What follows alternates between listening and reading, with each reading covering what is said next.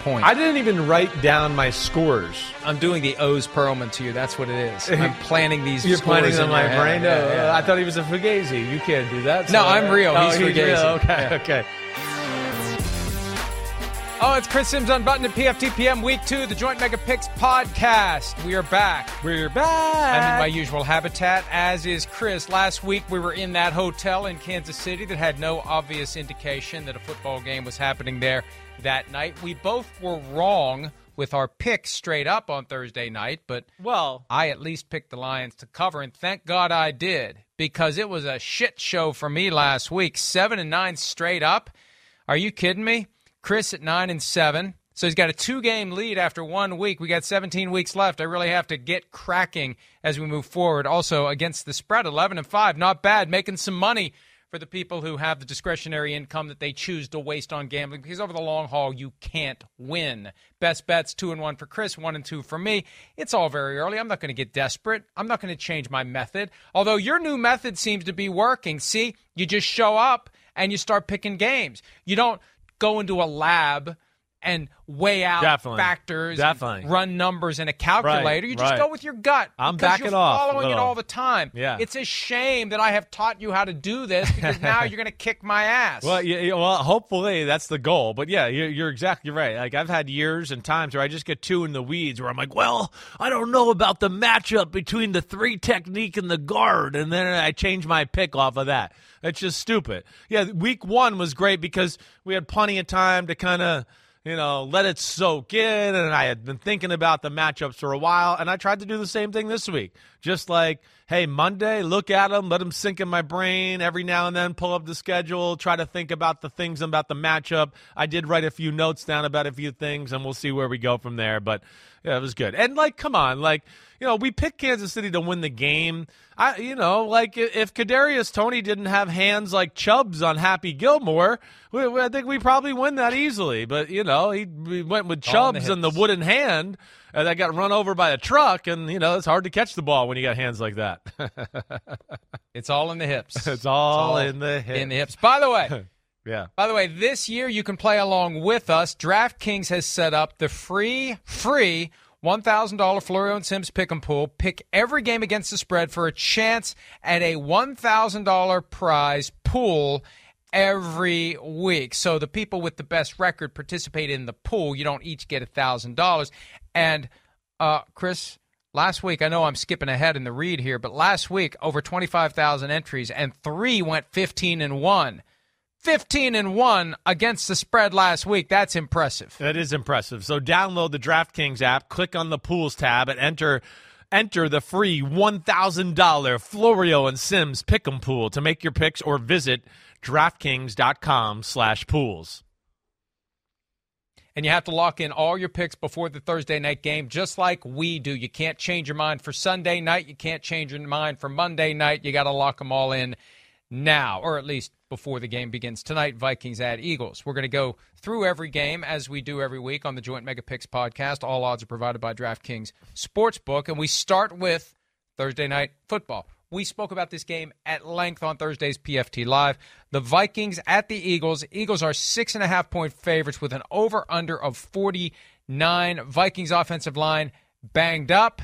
Eagles without their top running back, Kenneth Gainwell. Without one of their corners, James Bradbury.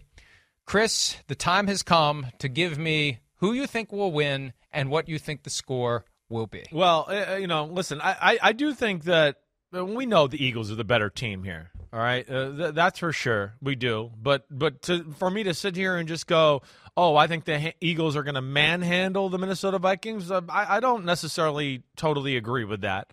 I don't. The Eagles, I want to see, what they look like. They didn't play their best ball on Sunday, right? And we talked about it's new coordinators on both sides of the ball, so they're adjusting to life there. The Super Bowl hangover, what else? I don't know. Like I said, if you take away those two turnovers early in the football game against the Patriots, if you took them away, and I know that's a big if, I get it, but after that, the Patriots outplayed the Eagles. They did. So that was a little different too. But, yeah, I don't know if Minnesota and some of the injuries that you got, they scare me. Darrisaw being, if he's hurt at left tackle, that'll bother me. Bradbury at center, him being out, that hurts, right? Marcus Davenport, the big outside linebacker defensive end, if he can't play, that's another thing that would bother me. You know, schematically, I think Flores will have some good answers. He'll be able to steal some things from what the Patriots did last week, and I'm sure he'll have his own ideas. But the big thing is I just don't know if they have enough size and depth on their D-line and up front to just consistently hang in there against Philadelphia. I think that's the thing that bothers me. That's where they're different than New England last week, who had a lot of big people and a better secondary than Minnesota. Now, on the other side of the ball, Mike, I do give you guys a fighting chance there, especially if Darrisaw is healthy. I think you guys can protect and throw the ball on Philadelphia. I do. I don't expect you to run, and you guys don't want to run. All right, but I'm going to take it right now that Darrisaw finds a way to play. Davenport finds a way to play. You said there's the injuries in Philly's secondary. I'm going to say Minnesota at least hangs around. I'm going to go 24-20 Eagles on this one on Thursday night. Wow.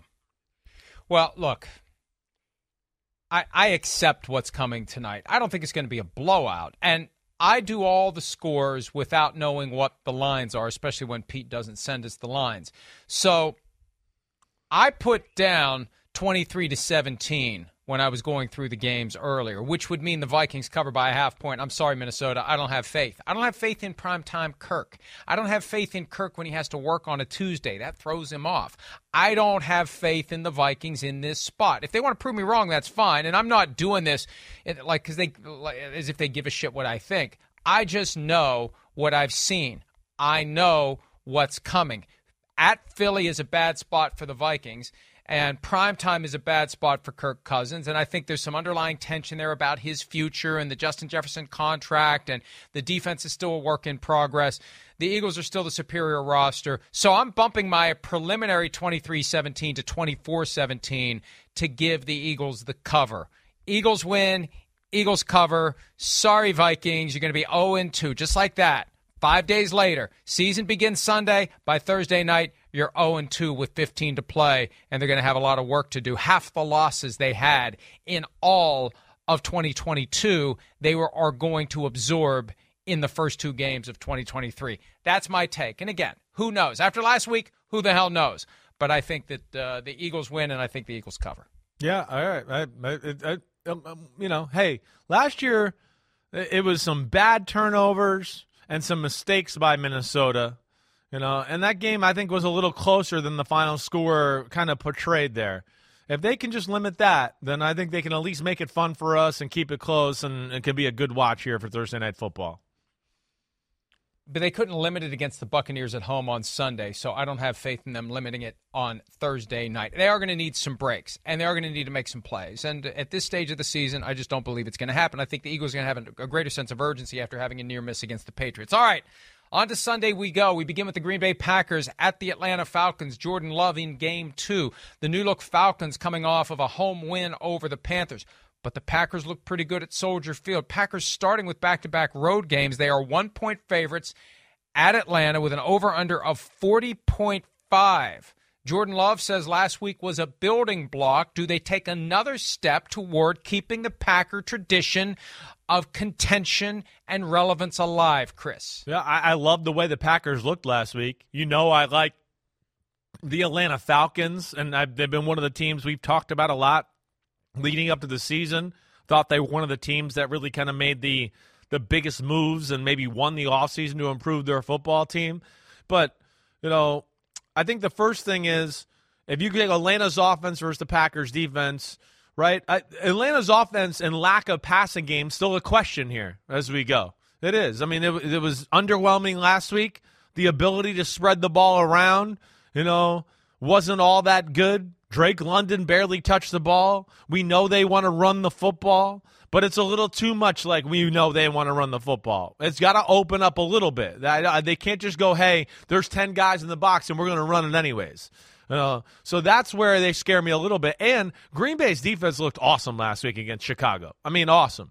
Guys that, you know, year two players, Devontae Wyatt, Quay Walker, they looked really great. Rashawn Gary played just a little bit, but he looked like he's very close to being ready to roll all the time. Their first-rounder, Lucas Van Ness out of Iowa, playing defensive end, outside linebacker. They played hard. Their energy looked real. And then their offense is different, too, in Green Bay. Offense, Jordan Love looked good, and they had more variety of runs, and we know their O-line is good when it's healthy. Now, Christian Watson and his health, that's going to be something to watch out for here. You know, can he play? That'll improve their chances. But I like the Packers in this one. I do. I like the Packers' mojo. They're going on the road right here, and I think they're a little more balanced on the offensive side of the ball. And like I said, I like their defense. I'm going to go Packers 20-17 to get the victory. We need to watch that Christian Watson hamstring injury. He didn't play last week, didn't practice on Wednesday. Quay Walker is in the concussion protocol, and Aaron Jones has that hamstring injury. But as someone noted, after he left the game with a hamstring injury, he was running down the sideline after a touchdown was scored. So who knows whether or not he'll be able to go. But I agree with you. I like the Packers. I am on this train of thought that the Packers are just not going to crater. I think what they did in Chicago was impressive to start the season, to shut the Bears down the way they did, to score the points they did, 38 points on the road against the Bears, who are no slouches. Now, they may end up being one of the worst teams in the NFL, but it's still not an easy thing to do. The Falcons, I don't know how much to read into their Week 1 win because we don't know how good the Panthers are going to be. Similarly, we don't know how good the Bears are going to be, but I just believe the Packers can keep this early season momentum going. Jordan Love is checking the boxes and looking like the guy that they need him to be. I go Packers as well. I think it's higher scoring. I see that 40.5 over-under, and I just feel like that's a little low. I think 30-24 Falcons lose, Packers win. See how I saved it there? I meant to say Packers win, but I said Falcons first, so I had to say Falcons lose, and I just blew it by pointing it out. Packers win 30-24, and the over, I'm thinking about the over as a best bet potentially. We'll see what gut feeling emerges from the inner workings of pasta and meatballs as the program unfolds, but that 40.5 looks low to me. Now, you've got it under by just a few points. I think it goes over 40.5, but again, I'm going to file that away for future reference. Yeah, you know, hey, early in the season, you never know. You don't. But I got respect for both of these defenses, and I think I'm just a little bit in like I think both offenses are still feeling themselves out, finding their way here. So that's where I kind of leaned on the lower score. Raiders at the Bills. Buffalo licking its wounds on a short week after losing in overtime to the New York Jets. The Raiders got the big win in Denver, spent the week in West Virginia at the Greenbrier. Bills are 8.5-point favorites with an over-under of 46.5. Every time I see Raiders-Bills, I think 51-3, which was the final score of the 1990 AFC Championship game. Chris, will it be 51-3 again? Absolutely not. I can promise you that. That will not happen. You know, one, the first thing I look at is go, like, the Jets ran the ball on the Bills. You don't think the Raiders will be able to run the ball on the Bills? They have a better offensive line, right? They got a damn good running back like we know. And I would say their offense is more creative in totality too. And a more of a passing game and weapons in the passing game to be scared of this week than they had to be last week with the New York Jets. So that part is dicey to me there. And then the other side of this is, again, we're back in the same conversation. It's Allen and Diggs and Allen. That's all they got, right? It's one of the worst receiving cores in football. It really is. Throughout, it's one of the worst there is in the game. If I hear one more person say Gabe Davis is a 1A, I'm going to puke live on TV. I'm so sick of people. Like, you're not watching Gabe football. Gabe Davis is a 1A. Yeah. Gabe Davis is a 1A. It's like, it's so ridiculous. I'm so sick of people saying it's such a lazy take from 2 years ago because they saw the AFC divisional game. And it's just like, but no. Stephon Diggs said it himself. Maybe he was trying to speak it into existence. He said it during training camp. Well, so, I mean, that worries me. The Raiders are really well coached on both sides of the ball. They are. And we know they got a little bit of a pass rush. Their D-line, I think, is a little more talented than maybe I even gave it credit for there, right? Mike, I'm going to Crazyville here. I'm going with the upset. I'm going to go with the going with the Raiders going to pull this off on the road. Wow. Okay? And I'm going to go 24-20 just like I did the score before this. I'm going Raiders this time. Wow. Yeah. That will be something. If the Bills lose home opener to the Raiders, wow. Watch out, because that Jenga tower falling down quickly in Buffalo if it happens. I believe it won't happen. I believe this is a sense of urgency game. I believe this is one where the Bills figure it out. Now, that sense of urgency needs to be controlled. And as I said earlier in the week, they need somebody in that organization who can tell Josh Allen to calm down. Ken Dorsey is not that guy. We know Ken Dorsey is excitable. Sean McDermott doesn't have time when the offense is off the field to come talk to Josh Allen because he's running the defense now because Leslie Frazier was the scapegoat for last year's failure. So I still think, with all that said, they're going to pull it together. They've got to win this one. This feels like an early season. Got to have it. Tough schedule. This is one of the games on the schedule that they have to win. This is one of the games they should win. There's going to be a lot of games where it's like, I don't know what's going to happen. If they don't win this one, they are in big trouble. So I think the Bills will win. By the way, an injury to keep an eye on. Jimmy Garoppolo limited yesterday with an ankle injury, so who knows how mobile he will be on Sunday. Keep an eye on that one. I got Bills 31-20, the win and the cover. That was my predetermined pick. I'm not trying to get desperate here and try to catch up to you. And if you're right, I'll give you your due credit. But I do agree on the point that they don't really have many options in the passing game beyond Stephon Diggs. Jordan Whitehead plays for the Jets. He was the guy that was the most consistent receiver of Josh Allen passes on Monday night. Right. So we'll see what happens. But that's a good one. That one all of a sudden is a game I'm going to be paying much attention to on the new and improved giant screens where we watch the games in the viewing room on Sunday. I'm going to be watching that Bills-Raiders game because Chris is going out on a limb. Gutsy call. Gutsiest call so far. Raiders to win. Yeah, I am. I'm a little gut feeling here. Yeah, I don't like the way the Bills looked, and I like the way the Raiders looked. And like I've said, they're kind of a team that I think I was too low on in our preseason conversations. Ravens at the Bengals. When we last saw these two teams meet in the playoffs, they were in a position where the Ravens could almost win the game. Remember that? The dive over the top, the ball pops out, the long return the other way, and that changed everything. This time, Lamar Jackson is playing, and that could be all the difference in the world. But the Bengals are reeling from what happened in Week 1. They are feeling some desperation. It's a two-game swing against a division rival. You don't want to lose to the Ravens at home because you got to go play there later. 3.5-point favorites are the Bengals, despite only scoring 3 total points last week in Cleveland. 46.5 over-under. Do the Bengals even their record at 1-1, Chris? This is scary. I mean, this could go either way. That's the way I look at it. You know, again, the Bengals looked like a team that hadn't practiced or played all that lot. They looked like they had a quarterback who missed training camp and came back, 10, 12 days before the first game. That's what they looked like. Now, where it's a little different is the O-line for the Cincinnati Bengals. They did not play good last week. And, of course, that Browns D-line is good. But this Ravens D-line, they're good, but not to the level of the Browns. They don't have a Zadarius Smith or a Myles Garrett coming off the edge. And, in fact, they don't even have a Dalvin Tomlinson in the middle either. So the Browns have a little bit more high-end ability there as far as rushing the passer, right?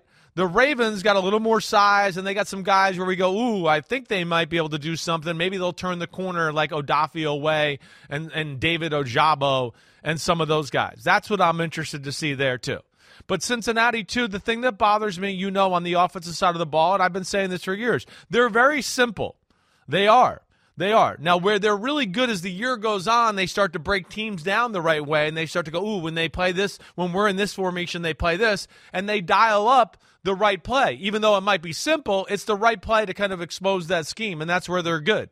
But it's Week 2. How much inventory do you have, right? And how good and how much better have you gotten in these last 5-6 days as compared to Week 1? Now, the Ravens on offense, a little bit of those same issues, let alone they got some offensive line injuries that are concerning, I think, to say nonetheless, right? But I still think I look at them and I go, man, if they just run the ball, they'll be fine. Don't get obsessed with Todd Monken and, we got to justify Lamar's passing game. Run the ball with Lamar. The passing game will open up, and you'll have your chances there. That's how I kind of look at it. I'm going upset here again, Mike. I am. Wow. I'm going to go 24-23 Ravens, pull off the upset on the road. I don't trust the Bengals offense quite yet, and I've seen them start slow 3 years in a row, and I think Baltimore will be highly motivated by that playoff loss, and I think they're going to go on the road and pull this one off.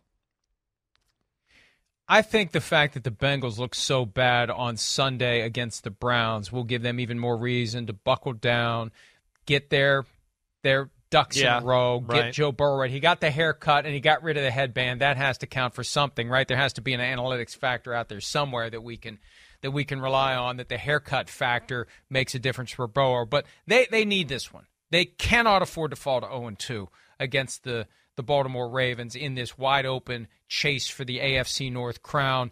And Burrow, he takes on a higher level in the postseason, and maybe this is just one of those games where he convinces himself it is the postseason. They have to have this one. I got 28-24. The barely covering by a half point.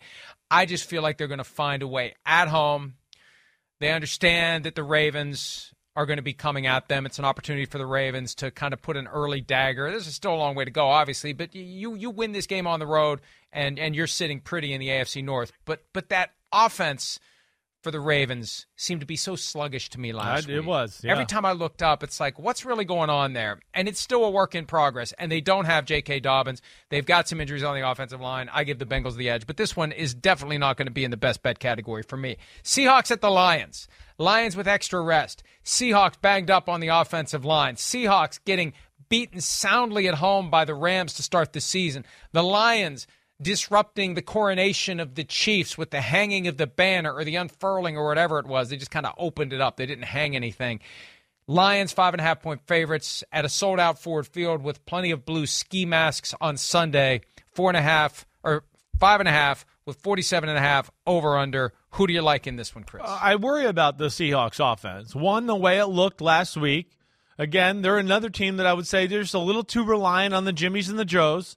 It's a little too much like, hey, we're good, so we're just going to line up, and so what if I tell them all to run straight? We're good, we'll make it happen. No, it's just not that easy. Again, I don't get it sometimes because I'm going to go, wait, the team with the most talent on offense in all of football are the 49ers and the Dolphins, and they do more stuff to give their guys advantages, and I want to go, and they have the best players. And then people wonder why they throw for 480 yards or run for 200 yards or whatever. And I'm going to go, well, yeah, they have players, and then they work at giving them the greatest advantages possible, right? Right now I feel like, Seattle's a little bit like, hey, we're good. We don't need to be too complicated. We don't need to give them advantages. DK Metcalf, just run a slant, and that'll work. No, it's not going to work. So I'm worried about that. Then the offensive tackle issues, like you said. Doesn't sound like either one of them are going to be able to play. Maybe Charles Cross, but he's got a toe injury at left tackle. That's a little scary there, right? So I worry about that, and I do think this Detroit Lions defense is different. I think their secondary is better. Aiden Hutchinson's got it in a year better. Their front seven in general, I think, knows how to play in that way. Seattle's defense, I still got respect for it, but I'm not ready to sit here and tell you it's, the steel curtain or anything that way. So, yeah, I'm going to go with the Lions on this one. I'm going to go Lions 31-24, getting to 2-0 at home. I got 34-20, a lot of the same reasons that you said. Now, look, this would be the classic example of we thought we had it figured out and we were clearly wrong. Lions with a letdown after that big win. Seahawks with a chip on their shoulder after getting their asses kicked at home by the Rams. But I was always leaning – look, I'm not going to ignore what we experienced last Thursday night at Arrowhead Stadium. Yeah, when we came out and all those Lions fans were there. Right. And the Lions came out with a vibe, and it was C.J. Gardner-Johnson with that Honolulu blue ski mask, and they just have an attitude. And you completely squander whatever goodwill you created by beating the Chiefs if you lay an egg – or piss down your leg, as you would say, and piss the bed simultaneously, and shit the bed, at Ford Field. So this is Detroit, 34-20, my pick. We both have them winning. We both have them covering. Now, battle of a couple of rookie quarterbacks, C.J. Stroud hosting Anthony Richardson, the Colts at the Texans. Indianapolis, a 1-point road favorite, 39.5 over under. The Colts impressed us last week. The Texans wasn't really sure what to make of it because that was a difficult spot to go into Baltimore and play week one with your debut for the second overall pick in the draft. Does C.J. Stroud get his first win, or does Anthony Richardson?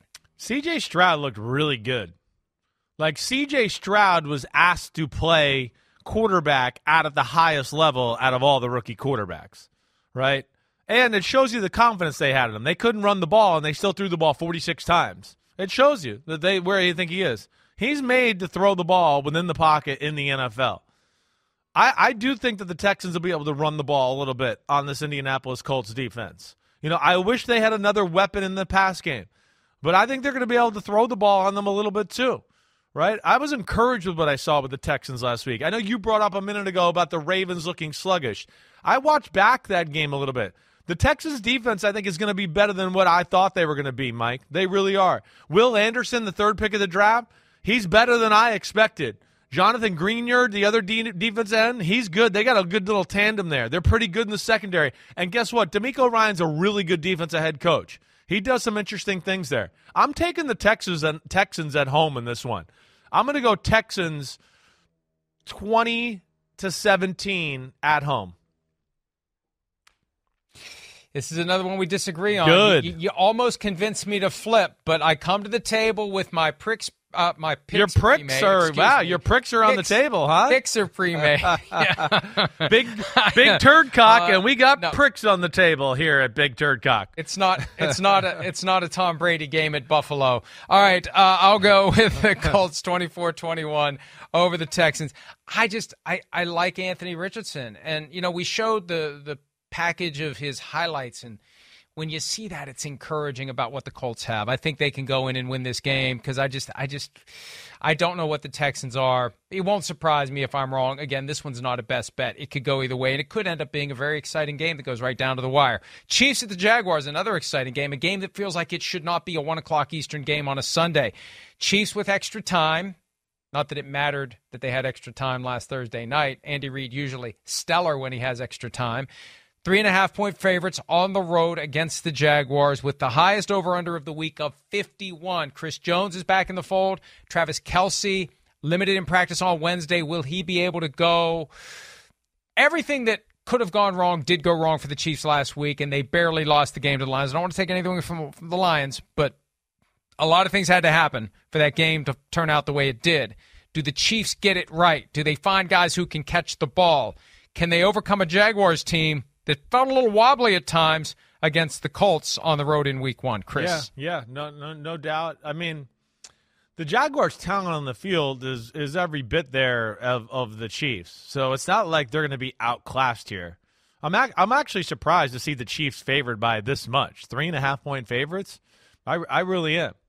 You know, and I think, you know, I look at this first off and go, Jacksonville, I think their offense, you know, it poses more problems I believe than the Detroit Lions did, right? I know Chris Jones is back, but again, I don't expect them to be dominant, unbelievable Chris Jones.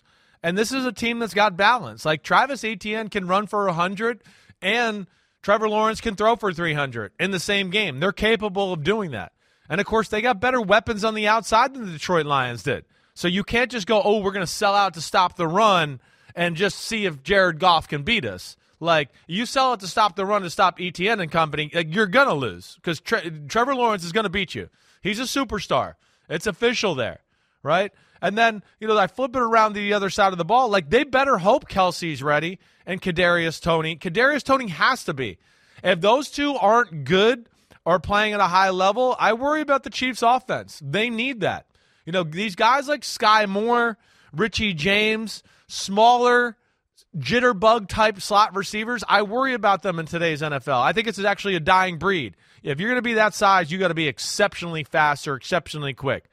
I'm going with the Jaguars at home here, 28-24. I think they're going to pull off this win. I think they're going to be juiced by the Chiefs coming into town, proving that they could have beat them in the divisional game. And, yeah, I think they're every bit as talented, and I'm just think the Chiefs are a little bit finding their way here still, especially with these guys coming back.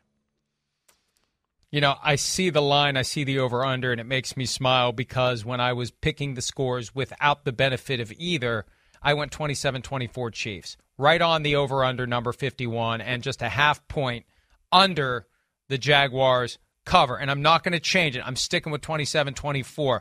Jaguars cover, Chiefs win. Close, exciting game down to the wire. A Harrison Butker 48-yard field goal for the win. If I'm right, play it on Thursday of next week. If I'm wrong, never mention it again. But the Chiefs just need this one. They can't go to 0-2. And the Jaguars are still kind of a work in progress. They're going to get the full force of what the Chiefs have. Kadarius Toney can't have another game like that. And if he starts dropping passes again, get him the hell off the field. If Sky Moore's not doing anything, get him the hell off the field. Go with the guys who are getting it done. That's the one thing that Andy Reid needs to learn from last week. Don't keep forcing it to guys who aren't getting it done. You've got other guys who were getting it done. Get the ball to them. All right. Next up, 1 o'clock Eastern on Sunday, the Tampa Bay Buccaneers hosting the Chicago Bears. The Bucs 2.5-point favorites at home after beating the Vikings on the road. The Bears looked like shit last week. How are the Buccaneers only 2.5-point favorites with an over-under of 40.5? I think you can get an idea of where I'm going on this one. Chris, where are you going? Well, I'm probably going the same way there. I mean, the Bucs offense still has... You know, we have the right to question that. And that's probably what Vegas is seeing a little bit. They don't know what to expect there. I mean, again, the offensive line's not great. They can't really run the ball. It's a lot on Baker Mayfield and Mike Evans and Chris Godwin to kind of get it done and make plays that way, even though they'll stay patient with the run. The big thing to me is the Buccaneers' defense is still damn good. It is. And, you know, they're going to stop the run. That's the one thing I feel confident with, and that's what the Bears do best. The pass game, they don't do that all that good, right? And I think this is going to be a thing as we go on. I didn't like what I saw from Justin Fields. You know what I said. I didn't love the offense. It looked like they were still managing him, and there's still things about him in the pocket that I need more of. That's just not going to get it done here. You know, now, I don't have tremendous faith in the Bucs offense, but I don't think this Bears defense is anything special to write home about either. So I think this is a close football game here. I'm going to go 19-17. Okay, Bucs win this one. Actually, no, I don't want to do that. I want to have – nah, I'll do that. I'll go 19-17 Bucs. I like that. Sorry. You're giving the Bears the cover. I'm going to thread the needle there. I don't always want to do that. Yep, right. I got 23-17 Bucs over the Bears. Baker Mayfield had that edge last week. Figured out the Brian Flores defense, running hard with the salty comments to Byron Murphy Jr., and then the key 3rd-and-2 run where he got clotheslined but still got the first down, the throw to Chris Godwin. They've still got some players in Mike Evans and Chris Godwin. They've got a defense that, even though they gave up a lot of yards, they only gave up 17 points to one of the better offenses in the NFL. And the Bears are coming in there with Justin Fields and not much else. Chase Claypool's in the doghouse, Chris. I'm sure you've seen the video of Claypool half-assing it in the run game. Look, this is a guy who thought he was going to be a star receiver. He hasn't gotten his second contract. He's in his contract year. He better wake up quickly or he's never going to get paid what he thinks he's owed or anything remotely close to it. That's a problem for the Bears. I like the Bucs in this one, 23-17, so I'll take the win and the cover for Mike, Tampa Bay. Real quick on that point, too, there. That's going to be a thing to watch for. You're going to get down to here to a little bit of where I feel like, remember how there was like, oh, receivers don't want to play Lamar Jackson, right? That would be something I worry about with Chicago, that they just can't throw the ball enough to where Darnell Mooney and Chase Claypool are going to be like, why do you have me? What's the point of me being on the team? Because it just seems like the offense is so elementary, they're only going to be able to feature one guy. That's a great point. And, again, is it the quarterback? Is it the offense? It doesn't matter because the receivers aren't going to want to be part of it if the ball's not being put in the air enough to their liking. Chargers traveling to Nashville to take on the Titans. Chargers are 3-point favorites after losing at home to start the season. Titans felt like they were going to beat the Saints, but they didn't. Both teams 0-1. Again, Chargers favored by 3, over under a 45.5. Who do you got? Well, I think this game is going to be fun. We know the Titans. They're going to be coached well and play in this, even though it looks like on paper that the Chargers are a more talented team. We know that. Now, the thing that's different about the Chargers is they can fucking run the ball this year, it looks like. Like, legit. That O-line, the resources they've spent there, it's starting to, you know, bear the fruits of the labor there. They look real. So that's encouraging. It's not just going to have to be Justin Herbert throwing the ball all the time. That's going to be a tough formula for this Tennessee Titans defense to stop, for sure. The other side of the ball is just the big concern. Not that the Chargers defense looks like anything special here early, right? But this Titans offense certainly ain't the Dolphins offense. We know that. And this Titans offense, it's going to be a problem all year long. I mean, who's going to get open for them?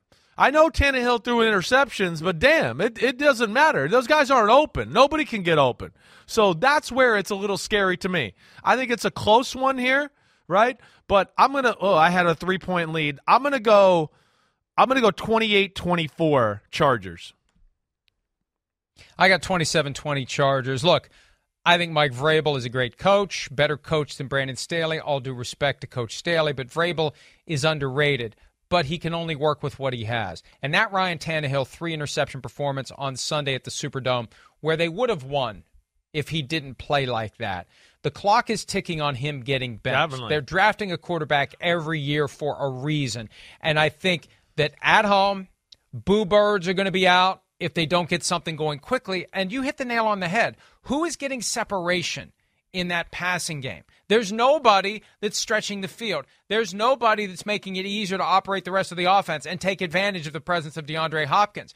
Derrick Henry is still Derrick Henry, but you still need to have a quarterback who's not going to give the ball to the other team. That's right. And the Chargers offense, very tough to stop. That Dolphins defense is good, and the Chargers still scored plenty of points in that Week 1 game. So I got Chargers 27-20. Let's take a break. When we come back, the 4 o'clock games from Sunday, including the Jets on a short week going down to Dallas. More PFTPM and Chris Sims Unbuttoned right after this.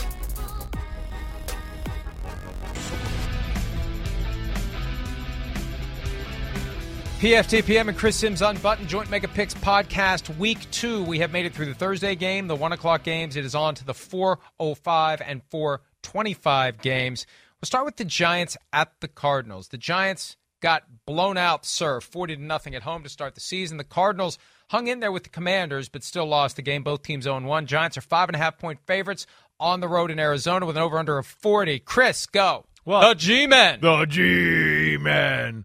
It's a lowercase G after last week, though, okay? So it's kind of like, G-Men, it's the G-Men. That's what it is this week, right? Because we lost our baritone voice after last week. That was horrible. All right, I got to think we're going to rebound here, right? If we could just play, first off, the Giants play a clean game in the turnover department, of course, we're better than the Arizona Cardinals. And I think that's where it starts.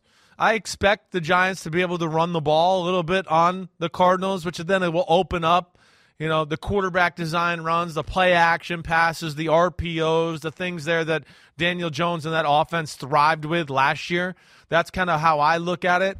You know, the Cardinals also, I think, were benefited from a first-time starting quarterback and a little bit sloppy play by Washington in that game that made the game a little closer than I think it should be. Washington, I think, did outplay them. And then ultimately, like, the Cardinals, I just worry about, you know, I don't think they're going to be able to run the ball consistently. And they do have decent speed at receiver. I just don't have faith in the quarterback being able to deliver the ball to them on a consistent basis. And I got faith in Wink Martindale and company here. So I'm going to go the Giants getting the win here. I'm going to go 24-17 on the road. It is amazing to me how many people think the Giants should just disband the franchise after losing 40-0 at home on Sunday night. Stuff happened early, and it created an avalanche, and they could never get out of it. They go to face a Cardinals team that, frankly, my big takeaway from their Week 1 game is maybe the Commanders aren't very good to only win that game by 4 points, because the Cardinals aren't prioritizing winning in 2023. I understand the players want to win, and the coaching staff, I guess, is at least going through the motions and trying. I don't know whether or not the coaching staff is in on the tank, but the Giants go out there, and the Giants get things right. My only concern, my biggest concern for the Giants, I saw this last night. Darren Waller has a hamstring injury, and he's talking about a possible nerve issue. It sounds like the stuff Cooper Kupp is dealing with, and he wasn't able to hit top-end speed, and how much is he going to contribute to that offense? We had high hopes for what Darren Waller could do, and if he could stretch the field, it kind of supercharges the offense. So more pressure on Daniel Jones. Saquon Barkley needs to step up. You get forced away from the running game early when you find yourself down 23-0. I like the Giants in this one, 28-17. It could get worse than that because the Giants need it, and I feel like the Cardinals – the Cardinals are on track to not be very good at all this year. Next game, 49ers at the Rams. 49ers will take over SoFi Stadium. If they took over the field formerly known as Heinz, I almost said the actual name of the stadium. The field formerly named as Heinz, they're going to take over SoFi, as they usually do. 7.5-point favorites, Rams at home, 45 over under. Chris, who do you like? I mean, first off, I want to give the Rams their credit. To do what they did, 20 rookies on the roster, flipped over team, rebuilding. McVay showing that his culture is real. Raheem Morris, the D coordinator. They were the tougher, physical, faster team on the field last week. Matthew Stafford was awesome. Matthew Stafford's still really damn good. Like you said last week, if they could just protect him a little bit, he's going to keep them in a lot of games that they probably don't deserve to be kept in, right? That's really what's impressive about that. I think the Rams, the one thing the Rams have in this a little bit is that McVay and Raheem Morris know Shanahan a little bit. So I do think they know some of his tricks and some of the things he likes to do and the window dressing and what he's trying to set up. But ultimately, the 49ers look like they were the best team in football last week, and they're stacked on both sides of the ball. And if there's only one thing you can really look at to go, if there's one thing you could question, their O-line got a few new parts there. They didn't pass protect maybe as good as they would have liked last week, right? But I don't think the Rams have anything enough on the edge outside to really take advantage of that, and they'll have a plan for Aaron Donald and company here. So I'm going to go with a close 31-14 game by the 49ers. Like one of those that's like it's 17-14 like at the start of the fourth, and then they just start to wear them down in the fourth quarter. Kind of one of those things, Mike. I got 33-21, regardless of when the points are scored. This is one of those where I'm reminded of a comment that a coach shared with me earlier this year when I made reference to the chess match that is an NFL game. It's only a chess match if one team isn't made up of pawns and the other team isn't made up of queens and rooks. Now, look, the Rams were good enough to go beat Seattle, but the 49ers are a no-pawn team. And the 49ers look like they are ready to beat the hell out of everyone they face this year through the playoffs, no close games, leave no doubt, roll out of bed and kick your ass. And they're on a mission this year. You could just feel it last week, and I think it continues this week. The 49ers make easy work of the Rams. Sorry, Rams, but the 49ers are just one of the best teams in football, period. And they've got a great roster and a great coaching staff, and off they go. Jets at the Cowboys. Jets have to travel to Dallas after winning somehow in overtime after the Aaron Rodgers season-ending injury. Cowboys are 9.5-point favorites in this one. The line has moved in their direction a bit. It was 9 as of yesterday, I believe. 38.5 over-under. Chris, you've already picked one upset this week with the Raiders over the Bills. Do you believe the Jets can go to Dallas and pull out a win over the Cowboys? I'm not going to pick them, but I don't think it's as crazy as everybody else does, I guess. That's probably where I lie a little in this conversation. We know how awesome Dallas's defense is. It's great. We got that. We've talked about it. We talked about it on Sunday Night Football this week. Their one thing to watch out for is their run defense. They're not real big. They're about speed and chaos and just trying to mess and fuck plays up in the backfield that way. But we saw the other night, this is a team in the Jets that they can run the ball. I mean, like legit. And I don't think that's going to stop. I don't think that was just a one-game thing. I think their O-line, if stays healthy, can be dominant. Now, the pass game and pass protection's got to improve, and that is scary.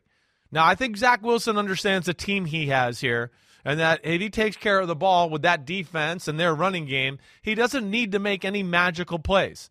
The other thing I just look at the Jets is the Cowboys worrying about that run game. They can be over-aggressive, and they can play too much man-to-man, in-your-face bump and run. That could be a recipe for disaster. Garrett Wilson and one of those guys, one misstep, all of a sudden he's gone for a big play.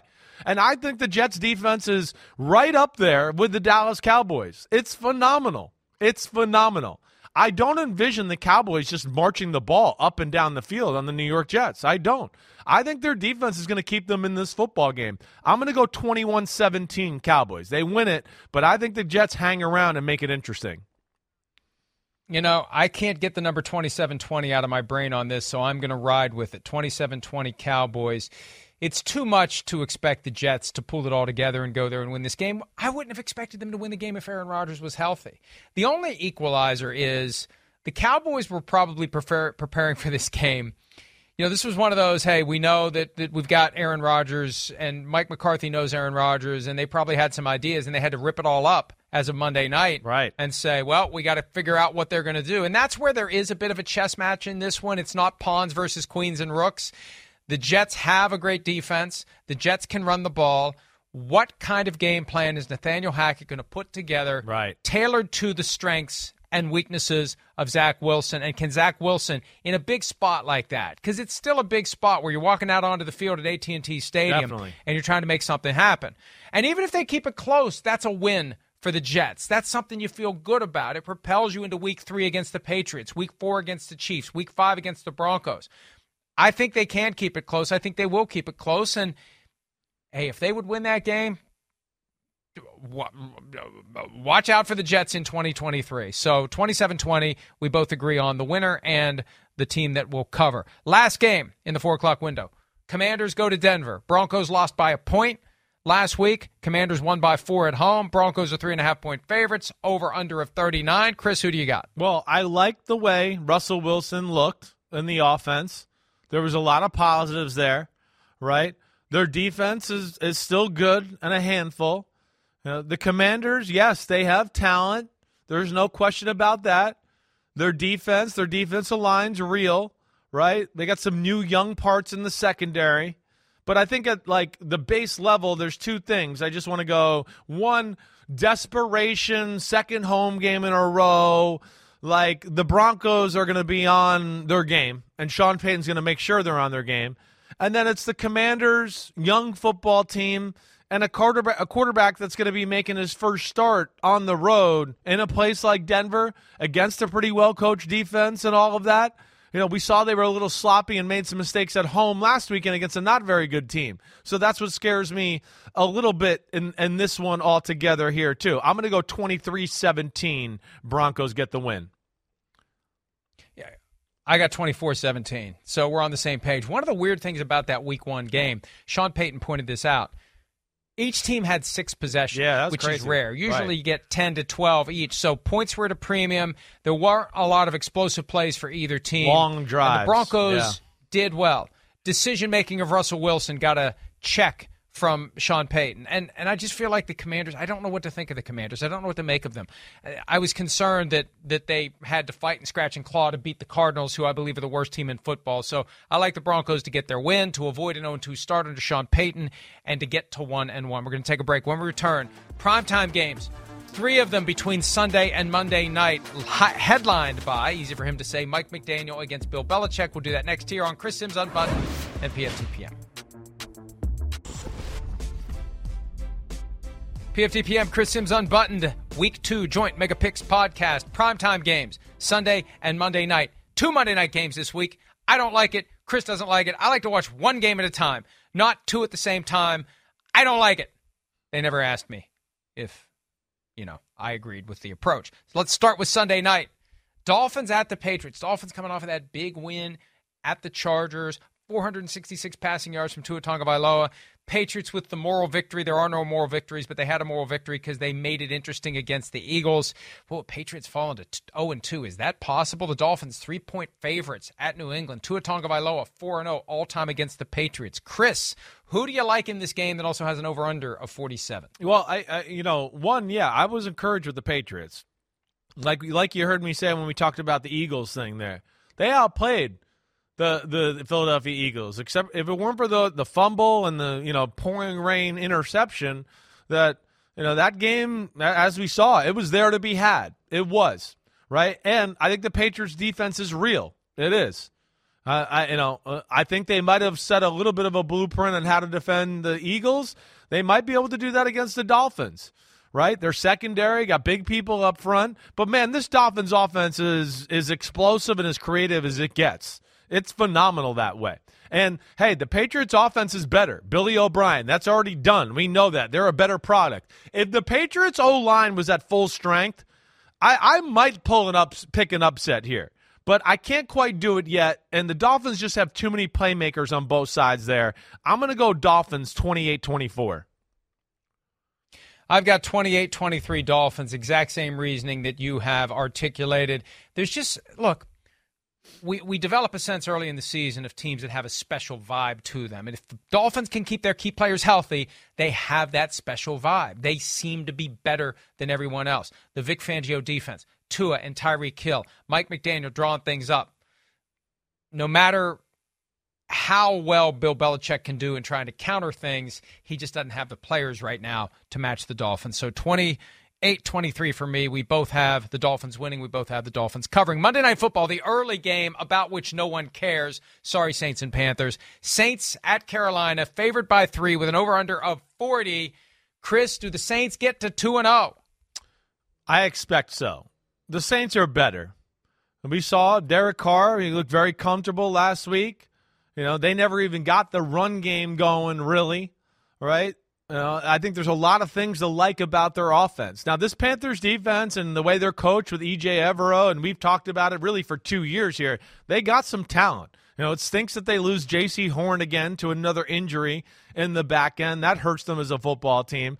But I think ultimately what I really worry about is just the Panthers' offense. I don't have a lot of faith in, one, yes, it's a rookie quarterback, two, you know, I don't know if they have enough playmakers there to really scare anybody. And I think the scheme is still in its infancy stages here of being built around Bryce Young, that it's not going to stress out, you know, the Saints defense in that way. Let alone the Saints still got some damn good players on that side of the ball. I'm going to go 23-14. Saints win this one. I've got 23 – oh, man, that was before I saw the line. I got 23-20 Saints. I'll go 24-20. I'll give the Saints the cover.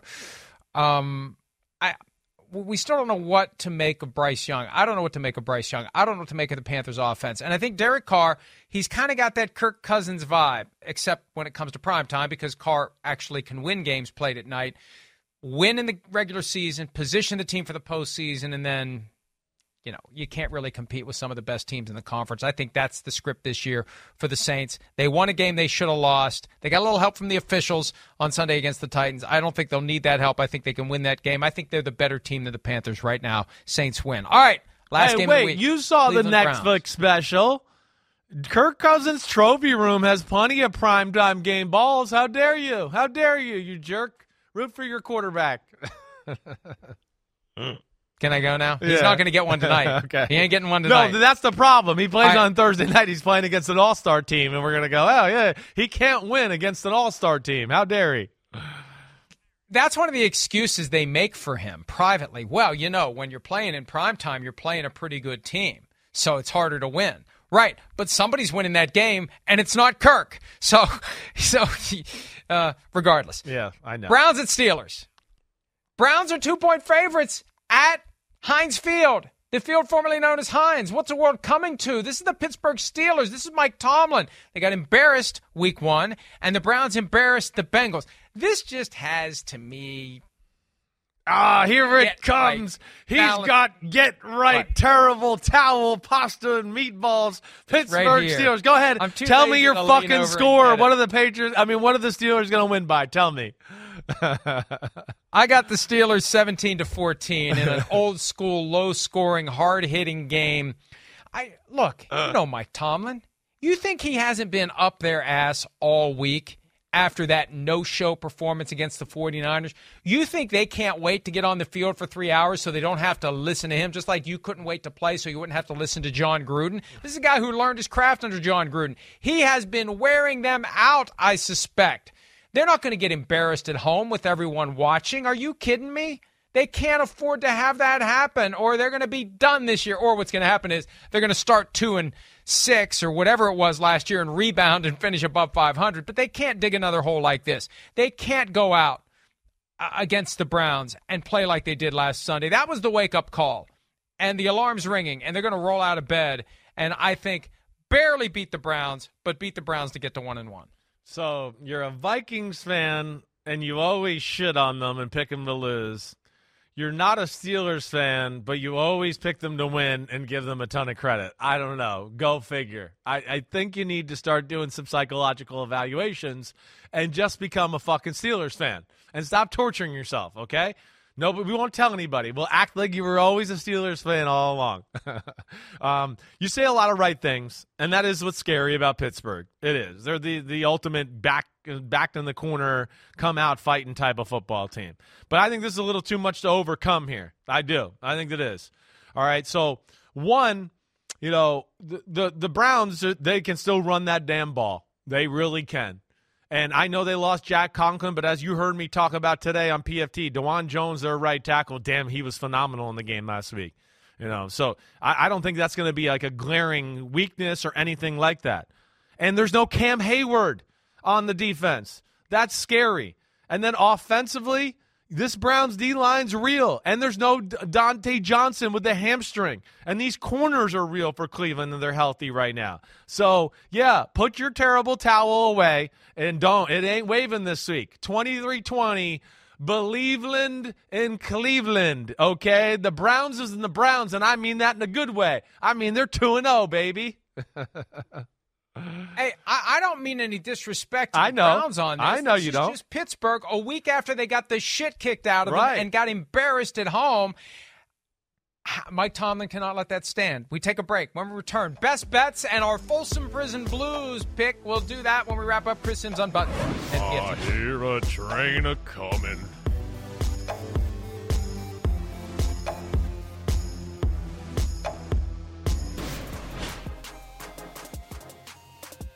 Chris Sims Unbuttoned, PFTPM. We move to the best bets segment in the Folsom Prison Blues pick. By the way, we disagree on 5 games straight up, 6 against the spread. Yeah. Give me your first best bet. The Raiders. The Raiders are 8.5-point underdogs.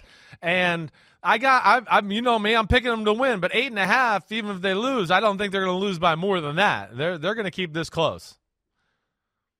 Give me the over in Falcons. Oh, hosting the Packers. Ooh. I couldn't even remember who the teams usually were. Don't like over-unders. Too low. Yeah. I know, but I like it now. I like it over. Yeah, I like it over. Okay, all right. Well, you know what I like? I like it the 49ers and my friend Kyle Shanahan. You know why I like that?